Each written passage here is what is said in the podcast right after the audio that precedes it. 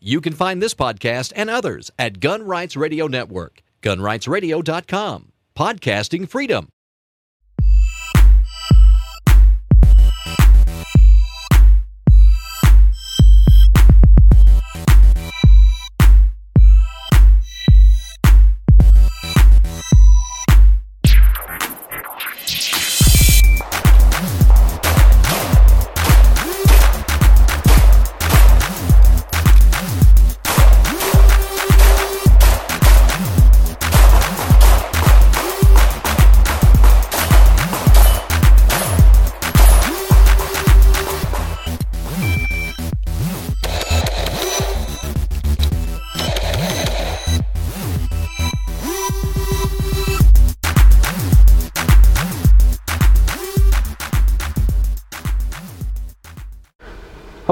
Welcome to episode 44 of Shooting the Breeze, the formal gun podcast of waltinpa.com. I am Walt White and it is the day after Father's Day. Father's Day weekend is past and I don't know about you, but I had a fantastic weekend. Uh, it was filled with gifts, range time, and just time spent with family. It was just a fantastic weekend. I enjoyed it immensely. And it all started off on Friday. I decided that I was going to get together with a couple of the guys from Team Custom Gun Finishes and do a little mini USPSA match at our local at our local range. Uh, prior to heading to our regular USPSA match the following day on Saturday. So Friday after work, I, I, I guess we hit the range a little after noon. Uh, it was like 12:15, 12:30, something like that. We broke the first shot. Uh, worked on a handful of things, mostly reloading practice. Uh, I'm one of those people that loves to, to, work in reloads at the range. Uh, it's it's it is probably the most I don't know degrading skill in my toolbox. Um, if I don't practice reloads constantly, I tend to botch them really bad. Sometimes I'll completely miss the gun with the spare magazine. Uh, sometimes I'll bumble them. But you know, whatever the case is, if I'm not constantly practicing my reloads, they generally suck. But when I practice them, they're usually pretty smooth and on the money. And uh, it was kind of funny watching match video. Even when I'm bumbling magazines, or even when I feel as though the magazine isn't, the, the reload isn't going as smoothly as it could be, watching back the video, it still looks pretty fast. So, you know, for my skill set, I'm, I'm really happy with the way I'm progressing. But, you know, I kind of, I'm digressing here. So we got to the range, we did some shooting, uh, a, a, variety of drills. I said we, we did a, a mini USPSA match. I selected five different uh, stages to set up.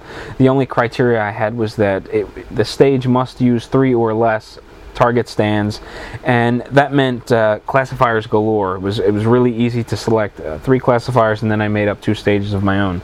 Uh, worked in a lot of reload practice. Uh, El Presidente, which I hate, but I shoot it anyway because it's it's used a lot in the area.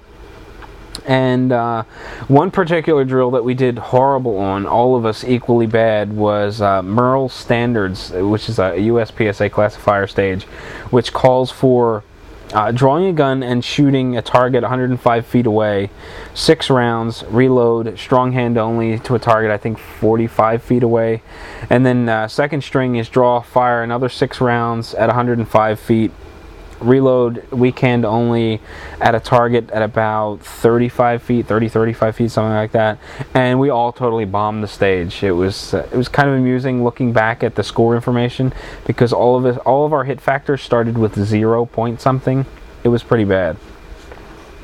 But uh, it was uh, it was even though we did pretty bad in that in that one particular stage it was a great time overall uh, came home, hung out with the family, then uh, got up bright and early on Saturday morning to head, head down to the range, help set up uh, the usual Southern Chester match in Kennett Square, Pennsylvania. Uh, shot that match. Felt pretty good about my overall performance. What, what really surprised me was being handed a check at the beginning of the match. Apparently, there's a cash payout for for uh, division winners. So since I won production division last month, I got a check for 30 bucks, so that was that was awesome. So now I'm kind of pumped up. Not not only do I want to win again, which is going to be really difficult with everyone back in town, but uh, there's also a payout for for uh, top in the division. Uh, you know, top D class shooter, top C class shooter, top B, top A. The only stipulation is that there must be five or more competitors in that particular class, um, which I'm not quite sure how it all plays out, but I know I've won top C before, and I don't ever recall getting a payout. So maybe it's just this one club, and uh, you know it makes shooting there much more appealing. So I had a great time on Saturday. The weather was perfect. Um, if anything, it was a bit warm. But aside from that, you know, coat yourself in sunblock, hit the range, and I just had a great time. Uh, Sunday, I spent the, the day with family. We wound up going to uh, Father's Day breakfast at this place that's really close to my house, but I've never been to, and it was awesome. You know, food was was fantastic. Portion sizes were enormous, and we wound up bringing more food home than we ate. And just all in all, it was a good time. I spent some time later on with my fa- with my father. We went uh, had breakfast with my in-laws, my father-in-law, and then uh, hung out with my daughter a while. And then we went to see my father. Then I came home, did some more uh, gun-related stuff, mostly typing up show notes and stuff for the podcast. But all in all, it was a it was a really enjoyable weekend uh, with lots of trigger time mixed in. In addition to quality time at the range, I also got some gifts this weekend, which was uh, a really big surprise. That not not so much getting gifts, but the the gifts that I got were great. Uh, a couple of weeks back, or maybe, I don't know, week maybe two weeks ago, there was a Cabela's flyer that showed up at my house. Uh, we don't get the usual paper that that the that the flyer the the uh, the insert is stuffed into. So I'm not quite sure how it showed up. I don't know whether it came in the mail with you know other junk mail kind of stuff, but uh, I started paging through it and I pointed out a pair of shoes to my wife. I said, you know, I, I'd really like to get a pair of these hiking shoes. They, uh, you know, the, this typical sports type shoes that I wear for USPSA shooting doesn't have a really aggressive tread pattern. And actually, I only like wearing older shoes because I'm running around in dirt and grass and mud, and I usually beat them up pretty bad. So I don't mind if I'm wearing older sneakers, older sports shoes, kind of a thing. And what I'm currently using for matches is fine on on gravel.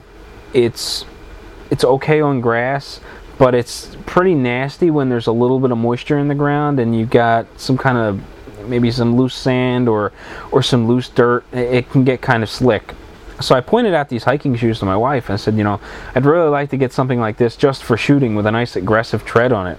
And I said, you know, look, they're on sale be kind of cool to get them. Just kind of dropping a little hint. Well, as it turns out, the first time ever she she picked up on my hint, and she decided to run up to Cabela's and pick them up for me. Uh, while she was there, she also picked up two shooting shirts for me. One was an NRA shirt that uh, had a, a, picture of a, an NRA bullseye target on the back and uh, had a tight group the caption on the photo was, uh, you know, this is my interpretation of group therapy, or something along those lines. Uh, it was a cool design. I like the color of the shirt. Uh, you know, I'm looking forward to wearing it. I'm sure that it's going to, to raise some eyebrows and, and, and prompt a few questions, but I really don't mind. I, I enjoy shooting, and you know, I, I like kind of passing that along to anyone that may be interested.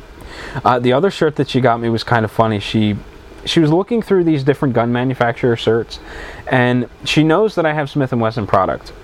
She was looking at the Smith and Wesson shirt, but decided she didn't like it, so she didn't buy it. Instead, she bought the shirt that she liked, which was a uh, Browning. It had you know the the Browning buck on the back of it. Really nice shirt. I like the color. I like, I like the design. Just uh, all in all, good, solid looking shirt. I like it. But you know, I'm opening up the box. And I'm like, honey, I it's kind of weird, but I don't own a Browning. well, what does that matter? Well, I don't know. It, it feels wrong to wear a manufacturer's shirt if I don't own w- at least one product from Browning. So uh, she made the mistake later on when we were when we were at breakfast of saying something along the lines of, "Well, why don't you just go out and buy one?" So I'm I'm going to hold her to it. I'm not going to run out and buy one tomorrow, but at some point I see a Browning Buckmark in my future. There is one last Father's Day related item that I have in the pre news discussion portion of the podcast. However, it doesn't relate to my particular weekend. It was actually, I don't know, earlier in the week. I came across something from gearhog.com. Uh, if you're familiar with Woot, Gearhog is very similar, but instead of doing like electronics and wine and T-shirts, daily deals, instead it's gear. Uh, you know, you, you may find uh, like shooting-related hats or holsters or uh, or I don't know gift certificates to uh, to various vendors. And in my case, there was a Father's Day special going on, and Gearhog was offering a twenty dollars, or I'm sorry, a forty dollar Brownells gift certificate for twenty dollars. You know, it was limited one purchase, one purchase per customer, or one one one uh, one gift certificate per billing address. So you know, it wasn't like you could just kind of stack up on these things easily. So I thought, you know, it's it's worth taking a chance. I've never ordered through Gearhog before, but it's it's really difficult to pass up. Uh, a $40 gift certificate for half price. So I put my order in. I ordered uh, a Brownells gift certificate. I got an email confirmation immediately after I made the purchase. And then I started peering over Brownell's website. You know, what could I spend $40 on? And I settled on another double magazine pouch, which is made by uh, Blade Tech. It's got this Tek-Lok thing. I have two of them already. I needed a third. I didn't really need a third, but I needed a fifth magazine carrier, and I decided to just go with this another double. And uh, that was 25 bucks. And then I got a Glock specific magazine brush. Uh, what makes it Glock specific is it's I don't know it's shaped for a double stack magazine, but on the back of the brush, on the back of the handle, there's a small punch sticking out, which is, is used to disassemble the magazines. Uh, there, you can buy it one of two ways. You can either buy the brush by itself, which I did for like 14 bucks, or for 20 some dollars you can buy the kit, which comes with the brush and this sleeve that slips over top of the magazine. I guess it compresses the magazine in the proper place so that once you slip this ring over top or this I don't know, this plate over top of the magazine, and then depress the pin, the magazine comes right apart. Um, it was just easy enough for me to buy the brush, and I needed that little bit of filler because I had forty dollars to spend, and I only allotted twenty five.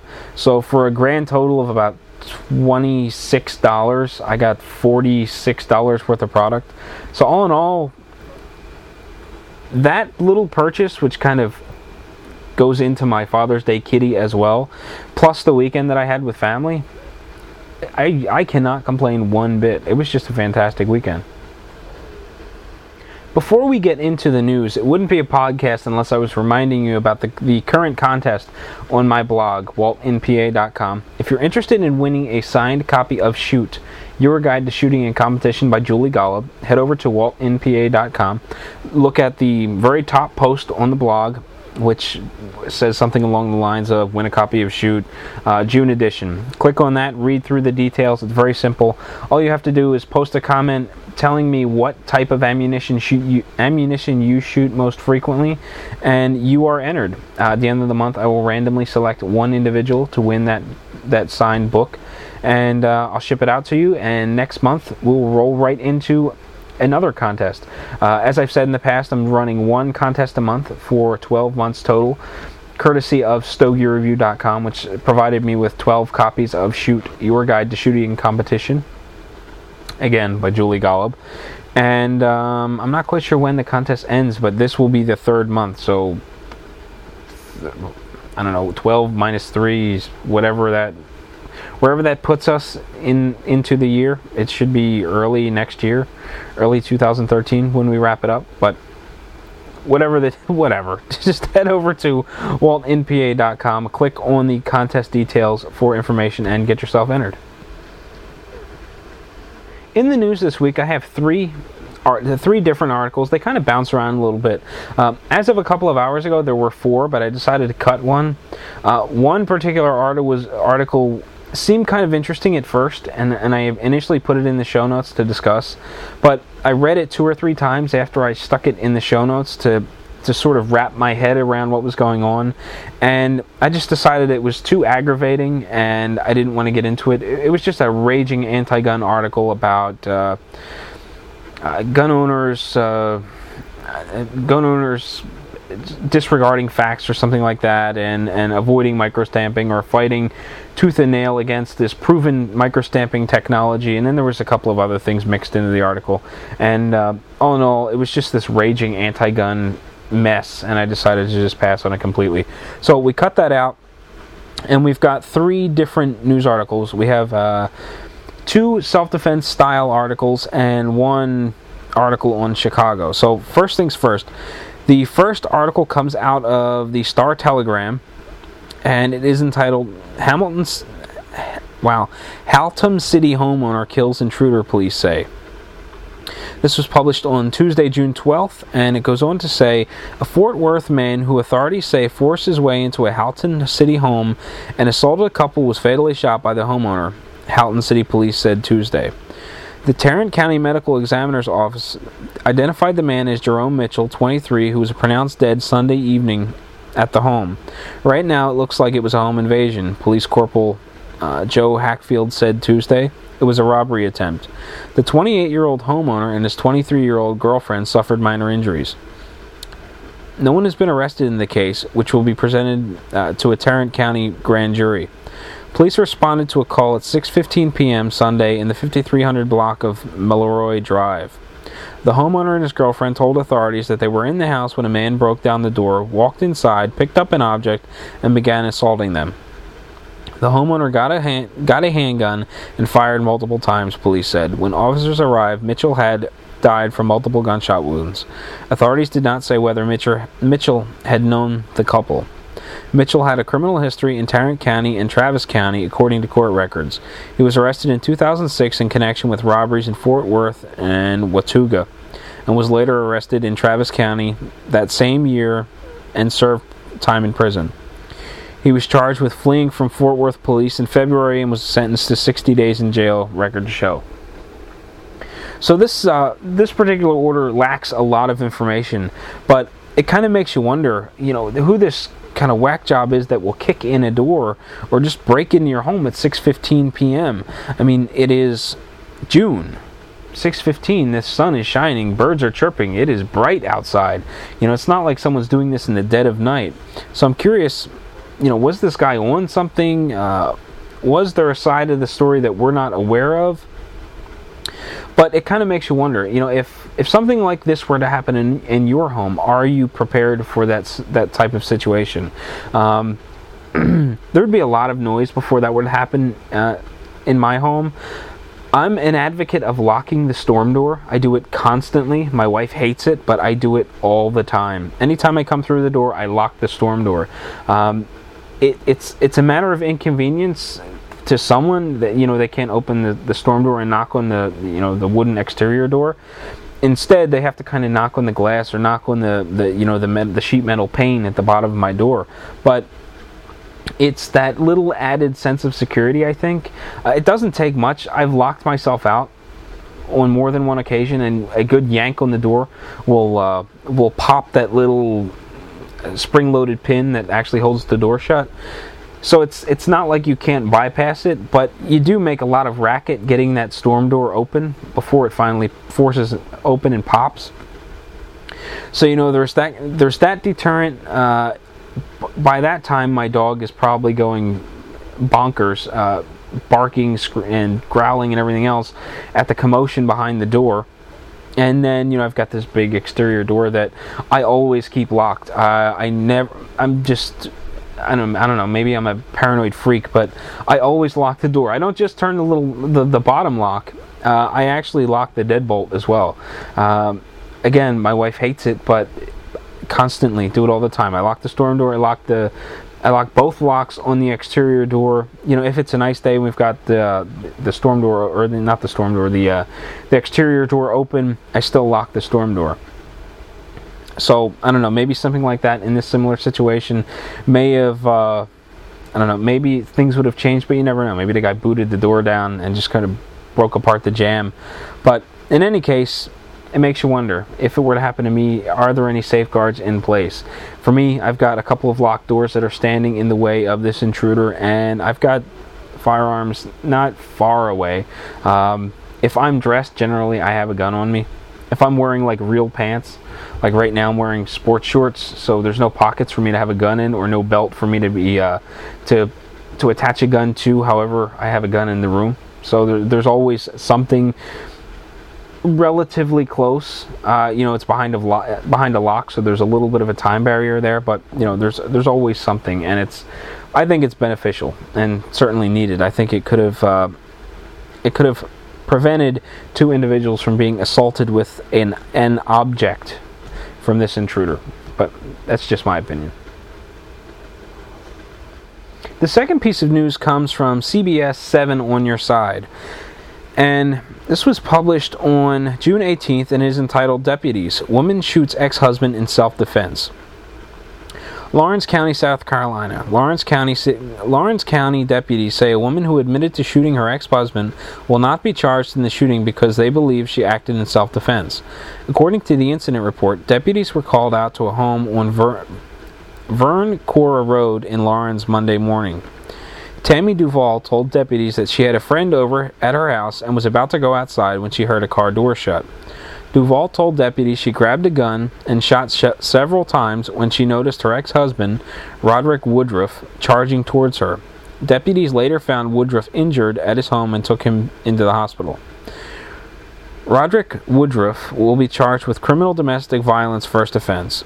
Woodruff was charged in April with CDV first offense and kidnapping with the same woman. Wood- Woodruff has been convicted in, in the April case, which is why the new charges are first offense as well. Deputies say after charging, changing her story several times on where she got the gun, Duval will be charged with unlawful possession of a weapon. So here's another prime example of why pieces of paper do absolutely nothing to protect anyone. Uh, you know, protections from abuse or restraining orders. I don't know whether she actually got one. However, I would imagine with things going down the way they did, that she probably had those pieces of paper and they were about as good as pieces of paper get. Absolutely nothing in protecting her. And I don't know. They don't go into detail about the kidnapping, but in my mind, I envision this woman getting pushed into a trunk of a car and, and, and speeding off, and the husband speeding off with her beating on the trunk of the car, kind of a thing. Whether or not that's how it went down, that's kind of what what what is conjured up in my mind when I read over this thing. Uh, I don't blame her one bit if that if that's what happened. You know, and, and she was kidnapped and and he was actually charged for this stuff, and he came charging after. her. I wouldn't blame her one bit for blasting the guy. Uh, you know, it's his own stupid fault. But to charge her with weapons, with we- unlawful weapons possession, is kind of interesting. Uh, she changed her story multiple times on how she came into possession of the gun. But you have to wonder, though, after being kidnapped and and uh, ab- abused. I don't know what CDV stands for. Uh, probably something domestic violence. So if she was being beat on and kidnapped, does it really matter where she got the gun? I mean, this is kind of one. This is one of those those situations where maybe the district attorney should kind of look the other way. Excuse me. Because you really can't blame her for shooting the guy that already kidnapped her and beat her, and all of a sudden he's running after her from his vehicle charging after her as she comes out of her home. So, I, I, don't know. A lot of details are missing from this, but I thought it was kind of interesting anyway. I wanted to talk about it a little bit. Especially since she's being charged with unlawful weapons possession after defending herself with a firearm which she may or may not have received legally, or may or may not have acquired legally, or within legal bounds of South Carolina.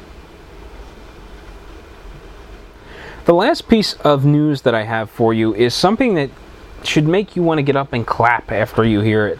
Uh, you know, we it is so often we hear anti-gun groups saying, "Well, you know, this is common sense gun law. You know, it's common sense this, common sense that." And you know, when you kind of flip the tables and look at some of the things that they do, you've got to wonder, like, where is that common sense that they talk about all the time? Because uh, it certainly doesn't show in certain situations. In this case, I think that the author of this article the the article, the author of this news piece, kind of hit the nail on the head. And this comes from Reason.com, and it is entitled "The Futility of Chicago's Gun Turn-ins." If you've got some clothes you don't need anymore, you can give them to Goodwill or the Salvation Army. If you have an older car, you can call various organizations to take it away. And if you're in Chicago and have a gun that's burning a hole in your pocket, you can get rid of it on Saturday, no questions asked. The city government has a great fondness for gun turn in events. It's done six of them in the past six years, collecting more than 23,000 weapons. This, this one will be held at 23 churches, and anyone handing over a firearm will get a $100 gift card. The guns will then be destroyed. The motive behind these efforts is not hard to understand in a place that that has had 433 murders last year and has seen a spike this year. Dozens of shooting takes place in, a, in Chicago every week. Two years ago, explaining the effort, then Mayor Richard Daley said, We have just too many guns in our society. When someone has access to a gun, they use it. The gun buyback is a way we can reduce the number of guns on our streets, says Mayor Rahm Emanuel. But don't put too much stock in these pronouncements. The number of privately owned guns in America keeps rising, and the last count it totaled 270 million, or about one for every adult but nationally, the homicide rate has fallen by more than half over the past two decades. Contrary to Daley, most people who own guns never use them for anything but legal purposes hunting, target shooting, self defense. Contrary to Emanuel, the weapons this sort of venture yields are probably not the ones carried in the streets or the ones used in crimes. The reduction also represents a minuscule share of firearms in the city, which many which may number over a million. Think about it. Who is most likely to turn in a firearm for a $100 reward? Someone with one, a cheap, and two, no criminal propriety or er, propensity. Say Aunt Millie disposing of a rusty revolver her late husband left her in the nightstand. Florida State University criminologist Gary Kleck noted in a 1996 book that when St. Louis did a gun buyback, those participating, quote, were commonly middle aged and 80% white, while those involved in gun violence in that city were mostly young and black, end quote. Criminals will have trouble finding any appeal in this offer. In the first place, in the first place, their weapons may have cost far more than $100, as handguns and long guns of good quality usually do. In the second place, thugs practice a trade in which a weapon is essential for doing business. A pistol used in the course of armed robberies will, armed robberies will pay for itself many times over. A hundred gift, a hundred dollar gift card won't. The experience elsewhere offers little hope that the program will make a noticeable difference. After a successful 1974 buyback in Baltimore, the firearm homicide rate jumped by 50%. A study of a Seattle effort found it failed to reduce significant significantly and frequency of firearms injured deaths or crimes. This is the pattern whenever turn ins take place. A 2004 study by the National Academy of Sciences concluded that the theory, under, the theory underlying gun buybacks is badly flawed and the empirical evidence demonstrates the ineffectiveness of the programs. The people who participate are generally those who are least dangerous. Those who are most dangerous have no motive to, motive to participate. So when the buyback is done, the number of armed criminals will most likely be unchanged. Advocates may think that getting rid of weapons will at least prevent accidents and suicides, but some people ha- who hand over a gun will hang on to others, which they are just as likely to handle carelessly or leave where a child can find. As for suicide, the odd thing about people intent on killing, them, killing themselves is that a firearm is not available.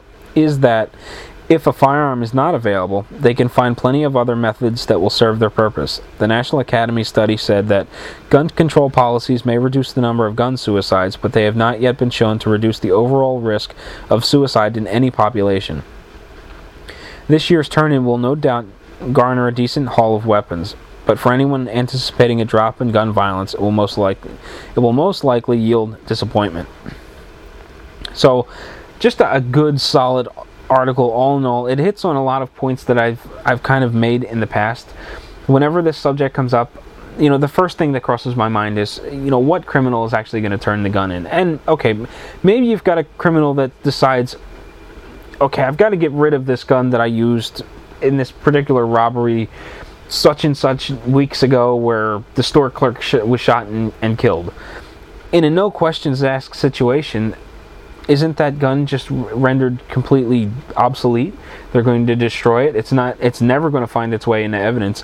And the people that would, the people that would uh, charge and aggressively go after this criminal have just destroyed the destroyed the evidence for him. And aside from that, anytime you hear gun buyback, usually there's a on a forum if you hear gun buy gun buybacks are coming up, it's usually the guys that are most excited are the guys that have junky beat up guns that don't work and they just want to get rid of them. They're not worth anything except for in this buyback where they can, you know, sometimes double and triple their money. So, you know, I, I I think this is just a feel good measure. I don't know that it's it's actually doing anything for anyone, but you know, I, I think this guy did a really good job of outlining some of the thoughts that I've had. So, Steve Chapman, thank you very much for your article. In featured content this week, I have three different uh, write ups to talk about. Actually, two write ups, one video. Or actually, all of them kind of contain video. But in any case, unlike the news, I don't read this stuff word for word. If you're new to the podcast, uh, featured content is just that. It's stuff that I came across on the web that I thought was either cool or informative or funny or or just worth sharing.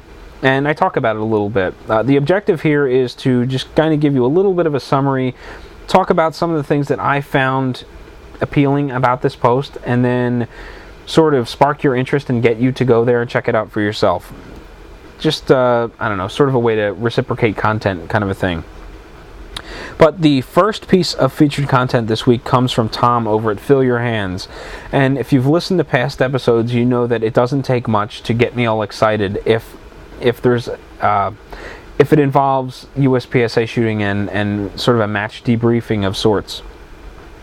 And in this case, Tom goes over a match report from the Ch- Cherokee Gun Club USPSA match uh, from earlier this month in June.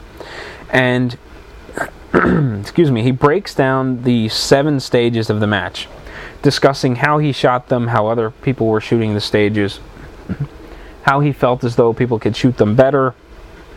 Uh, you know the, the the sort of trick to the stage if there is one. excuse me. And uh, like in past write ups with Tom, there is some video associated with these matches. And, you know, he, the guy makes me jealous. Uh, he he's got big names that come out to the uh, the matches in his area. So, for instance, during the match, he had a little bit of a break, so he walked to the next pistol pit and was just able to get some video of Dave Sevigny shooting a stage and you know I I'm really jealous of that. I wish that I had the opportunity to record some of the big names at my small clubs so that I could then take that video and then compare side to side. Okay, how did the how did the master or grandmaster shoot the stage versus how a lowly C class shooter shot the stage? You know, where can I find you know where are the places where I can save time in in the future? You know, what is he doing that I'm not doing, or what am I doing that he's not doing, or she's not doing? You know, whatever the case may be. And I just I love this this kind of stuff. It's not beneficial to just USPSA USPSA shooters. I think it, that if you enjoy any any sort of pistol shooting basically all of these articles boil down to the same thing. It's it's working the fundamentals quickly. Um, in USPSA, you just happen to be doing a lot of this stuff while moving, or just doing it faster than if you were standing on a on a firing line at your local range. It's it's a game about speed and accuracy. IDPA is the same way. So so seeing this stuff not only is beneficial to USPSA shooters, I think it's beneficial to anyone shooting a handgun because it, it talks about, I don't know, more advanced pistol handling skills and I just kind of like that stuff. The second piece of featured content comes from Ron over on When the Balloon Goes Up. And this article is entitled Gun Proofing Your Kids and it, and it includes some video, which I thought was fantastic. Now, gun proofing your kids. Uh, that sounds kind of strange because generally you're you're not necessarily gun proofing your kids. You're kid proofing your guns. That's how a lot of people view it. However, you know there's a I don't know there's a sect of gun owners that look at it the other way around, where the where you should prepare your children and educate them on how to handle firearms if and when they ever come across them, rather than planning for a situation where your kid should never see a gun.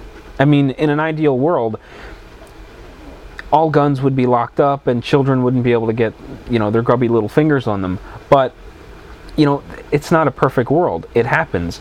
And it's important to educate your children on how to address the situation if it if it ever comes up.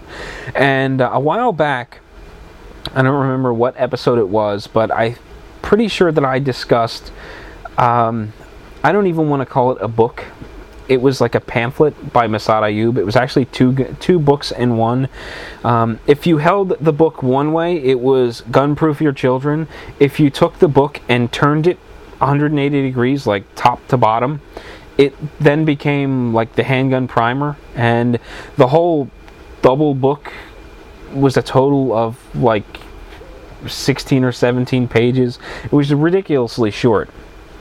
But uh, the first portion of that book was Gunproof Your Children, and I, I thought it was uh, a great informational guide, not only for gun owners who are looking to educate their children, but non gun owners who want to prepare their children for the event in which they ever run, in, run into a gun or, or find themselves in a situation where there's a gun involved. And I think Ron does a fantastic job of educating his children. And in this video, it looks like he's sitting down at a table and he calls for his children they come they come into the room and he sort of interviews them on the spot about you know what what should they do if they see a gun and uh, and he sort of breaks down the situation asks them a variety of questions and it sounds as though his kids have it down. You know they have all the answers and they are safe children. Uh, whether they're at home when when the gun is presented, or if they're out with friends and one of the kids, I don't know, one of their friends goes to show them daddy's gun or something like that. It sounds like they have that situation under control and know how to react to that situation, who to inform, what to do, step by step. And you know, I can only hope that. Uh, that I can get my daughter as educated as Ron's kids in this situation and Massad Ayoob's, I think, daughter or daughters in the case of his book. It's just something I find very, very important. And uh, I definitely want to go the route of educating my child rather than hoping that my child will never find themselves in a situation where a gun becomes visible or becomes accessible to them or their friends.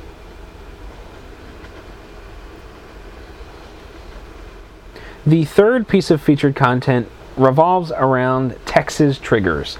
This is a, a video promo that I came across on a couple of different blogs. Uh, it was on it was on Gun Nuts Media, and I don't remember. I think it may have been Everyday No Days Off. I, I also came across the promo video, and basically, it is. It looks like Colby from Top Shot is capitalizing on the momentum of Top Shot and is hosting sort of like a gun retreat sort of a thing in Texas. And throughout the video promo, it looks like it's it's a way to buy yourself a Top Shot experience, sort of like baseball camp or baseball club or I, I don't know however that works, you know, where you kind of go and, and be a rock star for a weekend or whatever it is with your buddies. Uh, in this case, you could buy your way into a Top Shot experience, and they've got you shooting a lot of the same guns that are on Top Shot and going through some of the challenges challenges that are on Top Shot, where you know you're going down a zip line, you're shooting this type of gun, you're shooting that type of gun, you're shooting at this type of target, that type of reactive target, and uh, it looks like all fun and good. I mean. I don't know. I, I can't imagine what the what this retreat sort of a thing would cost, but you know if you've got money burning a hole in your pocket and you want the Top Shot experience, this looks like the thing to do. Uh, you know, you go down there, you have fun, and I don't know, you get to hang out with Colby and a bunch of instructors who are said to be world class instructors on a variety of weapons that they're going to be using, weapon systems that they're going to be using. So it was just something I thought I would share. I don't know that I've got any listeners that, you know, have the type of money that this would probably cost burning a hole in their pocket, but it, it, I mean, if you can afford it, have at it. Tell me all about it. But it, it looks like fun. I don't know that it's very practical, but uh, and man, good good luck to, to Colby and his uh, his Top Shot offshoot superstar camp kind of thing. For the cigar and drink pairing this episode, I want to kind of keep it short and sweet. Both of these are a repeat. Uh, the, the beverage is just uh, Dunkin' Donuts coffee. I've done it a hundred times before. Not literally. I mean, there's only this is episode 44, so I couldn't have done it a hundred times, but you kind of get where I'm coming from. Uh, the cigar is the Fuente Fuente Opus X, and this is kind of dedicated to John Hottaway. Um, he's I don't know that I know anyone that smokes as many Opus X as he does. It seems like every time I see something on on Facebook where he's posting a picture of a cigar, or he's he's smoking a cigar in a video, whether he's talking with uh, Bob from Arkansas Shooters or he's doing something else, and and cigars come up, the Opus X is the cigar that he talks about. So I, I, was digging through my humidor and I happened to see one. So I thought, okay, you know, I'll, I'll pull a John Hottaway. I'll get out a, an Opus X and, and talk about talk a little bit. But uh, this particular cigar is uh, it's limited quantities and it only comes out two times a year. Uh, you can expect to see this cigar around Christmas and around Father's Day, and it's kind of appropriate that it's around Father's Day. I didn't actually buy this uh, recently; I've had this for quite a while. But when when the Opus X hits the store shelves, envision Christmas time. Uh, the hot new toy comes out parents are are flooding the the WalMarts in your area, and fistfights are breaking out over the limited stock of the new Tickle Me Elmo doll or something. I, I don't know what the hot new toy is. I've got a two-year-old. She's happy with boxes that the toys come in. But at any rate, the Opus X is pretty much the same way. You know, you have to sell X number of Fuente product in order to be given an allotment of Opus X you get a small allotment to begin with. Generally, there's a sticker on the box that the retailer puts on there that says limit one or limit two per customer. Uh, they generally run anywhere from probably $13 to $18 depending on where you're buying them. This is the larger size, it's probably closer to $18. But they're a wonderful cigar. They're big, bold, powerful cigars. Lots of power, lots of power. Uh, this is definitely not something you want to smoke early on in the day. I made that mistake when my daughter was born. The day after she was born, I came home to uh, to let my dog out and, and sort of get the house straightened up while my, my wife and daughter were resting. And I hadn't had that celebratory cigar yet, so I decided to break out an Opus X because it's kind of cliche, you know. Opus X, it's awesome. So I get out an Opus X, I light it up at about, I don't know, 6 o'clock in the morning, and I was feeling green for quite a while. It's uh, again, big, bold, powerful cigar. So, not for the faint of heart, not for the not for a first cigar of the day. It goes great with coffee, but make that an evening cup of coffee or at least a late afternoon cup of coffee. Otherwise, the uh, the Opus X may hit you a little bit harder than you would have hoped. So there's your cigar and drink pairing for the episode. If you're interested in trying the Opus X, I don't know if you're going to be able to get one now. Uh, it's after Father's Day. Opus X are probably dried up by now. Usually they come out early enough for people to get them for Father's Day. But uh, I don't know. You might get lucky if you give my preferred retailer a call, which is Mike over at Buckhead Cigars. His phone number is 404 844 0400. You can head over to his website, which is askthecigarguys.com. It is not a retail site, it is just a listing of some of the product that might carry, some of the newer stuff, some of the stuff that he's featuring and you'll see a list of five pack pricing and box pricing, both of which include shipping charges. So the price you see is the price you pay. Uh, if you kind of want to feel Mike out, get a feel for him and his business, you can chat it up with him on social media. He's on Twitter, Facebook, and Google Plus as Buckhead Cigar. So again, if you're interested in trying this cigar or any cigar for that matter, use my preferred retailer and let them know Walt sent you. That you won't you'll not only be supporting a, a fellow cigar guy, but a fellow gun guy as well. In the discussion topic this episode, I want to talk about something that is sort of USPSA centric. However, I think it can be applied to any shooting, uh, whether it be IDPA or just plinking. And it, it all boils down to something that happened at a, at a match this past weekend. Um, uh, as I've mentioned in the past, I'm a member of Team Custom Gun Finishes. Uh, there are four of us that shoot USPSA. Uh, we are we were fortunate enough to find a sponsor that is not interested in our performance. They are interested in you know a couple of guys going out having fun and promoting the business on a very positive note. Uh, they weren't looking for people that were that were kind of kind of going to ram the business down people's throats and and pull the whole the old hard sell kind of a thing. They just wanted guys to to go out in a relaxed environment and just kind of be there if anyone had questions about our equipment things like that. And that has worked out really well for us uh, because I am the only one on the team that has a tremendous tremendous competitive drive. Uh, I find myself constantly pushing myself. I am really interested in how how high I rank in a given stage or a given course of fire or a given match.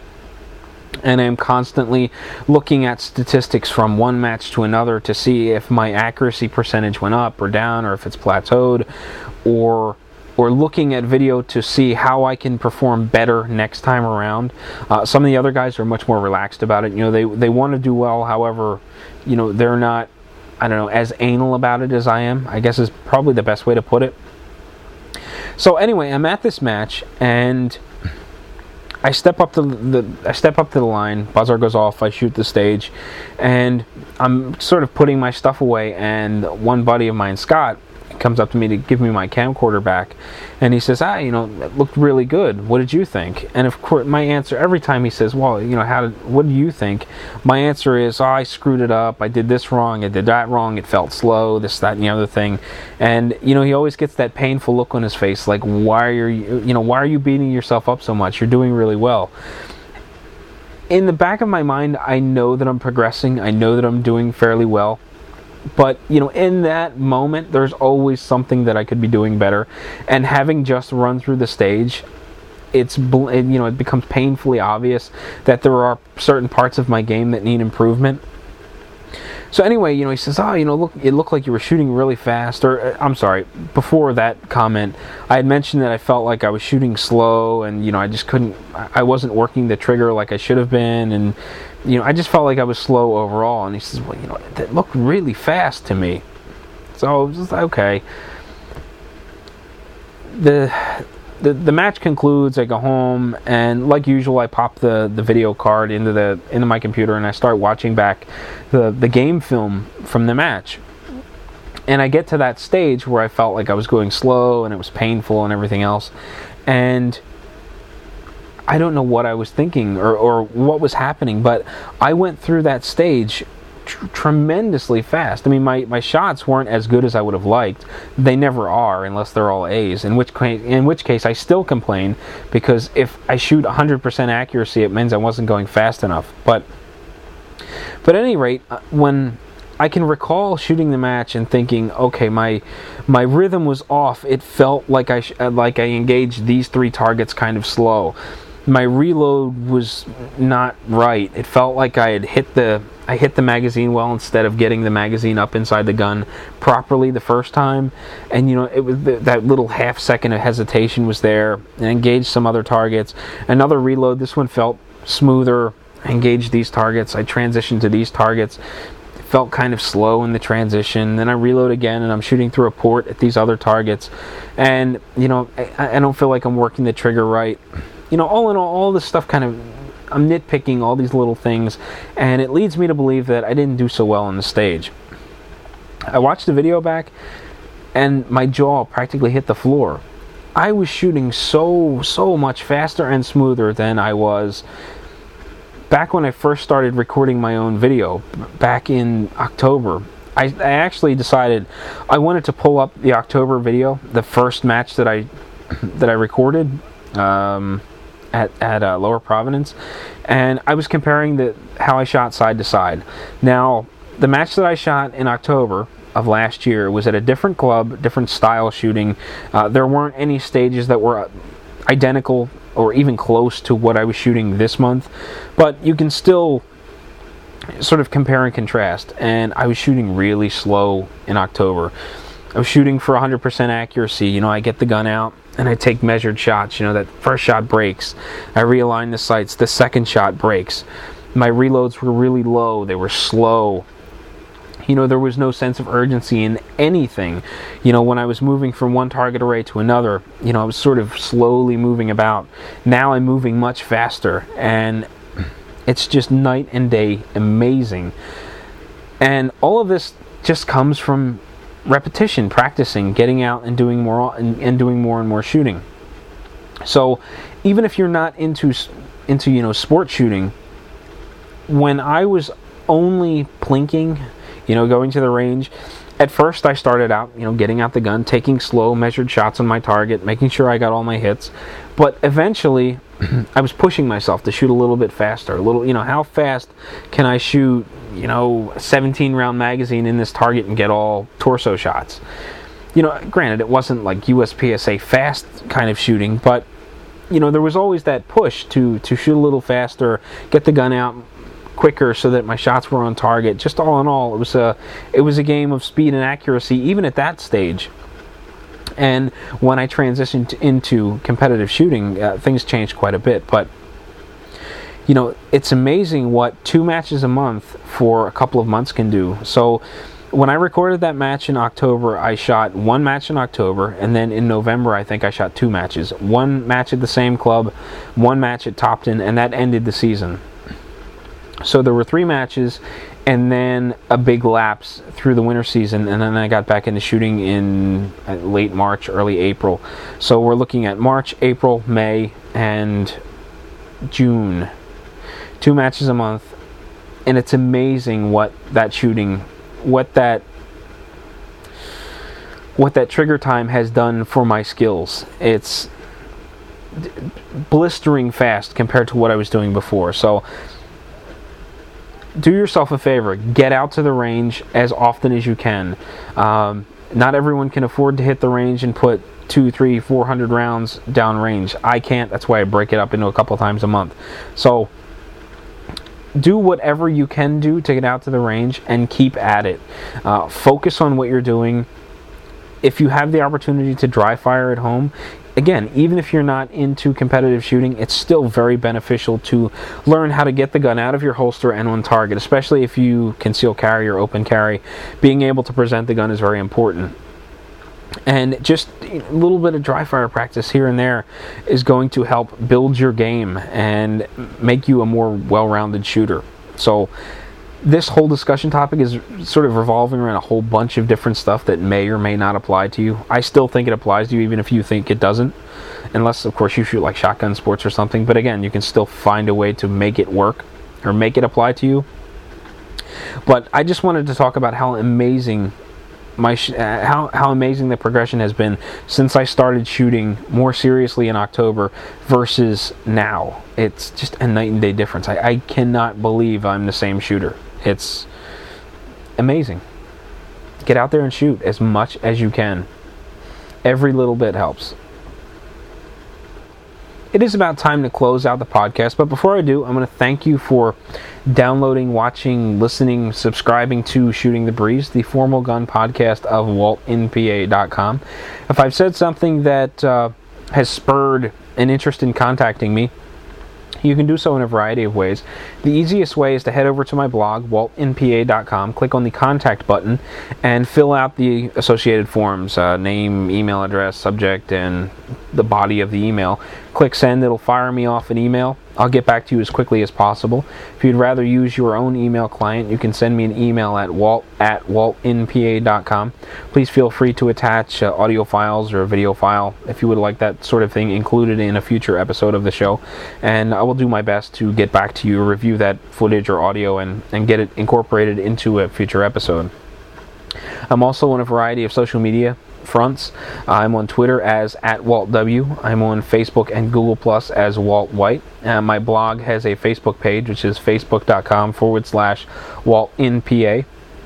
I'm also on the Gun Rights Radio Network forum. I have a Shooting the Breeze section where I post a new topic every time a, uh, an episode is released, where you can comment on the episode, uh, ask questions, do whatever you like.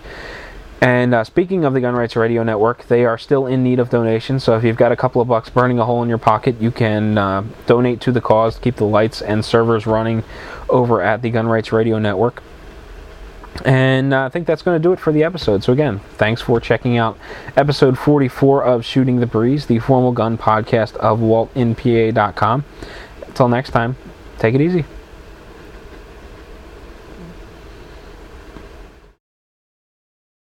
You can now hear Gun Rights Radio Network while you're on the go with Stitcher Smart Radio. On demand news, talk, and more on your mobile phone. The latest episode is always available for you. No syncing needed and no memory or storage wasted. Available for your iPhone, Android phones, or your Blackberry. Downloading is easy. Go to Stitcher.com or check out your App Store. Stitcher Smart Radio, the smarter way to listen to radio. Gun Rights Radio Network shows can be found under sources.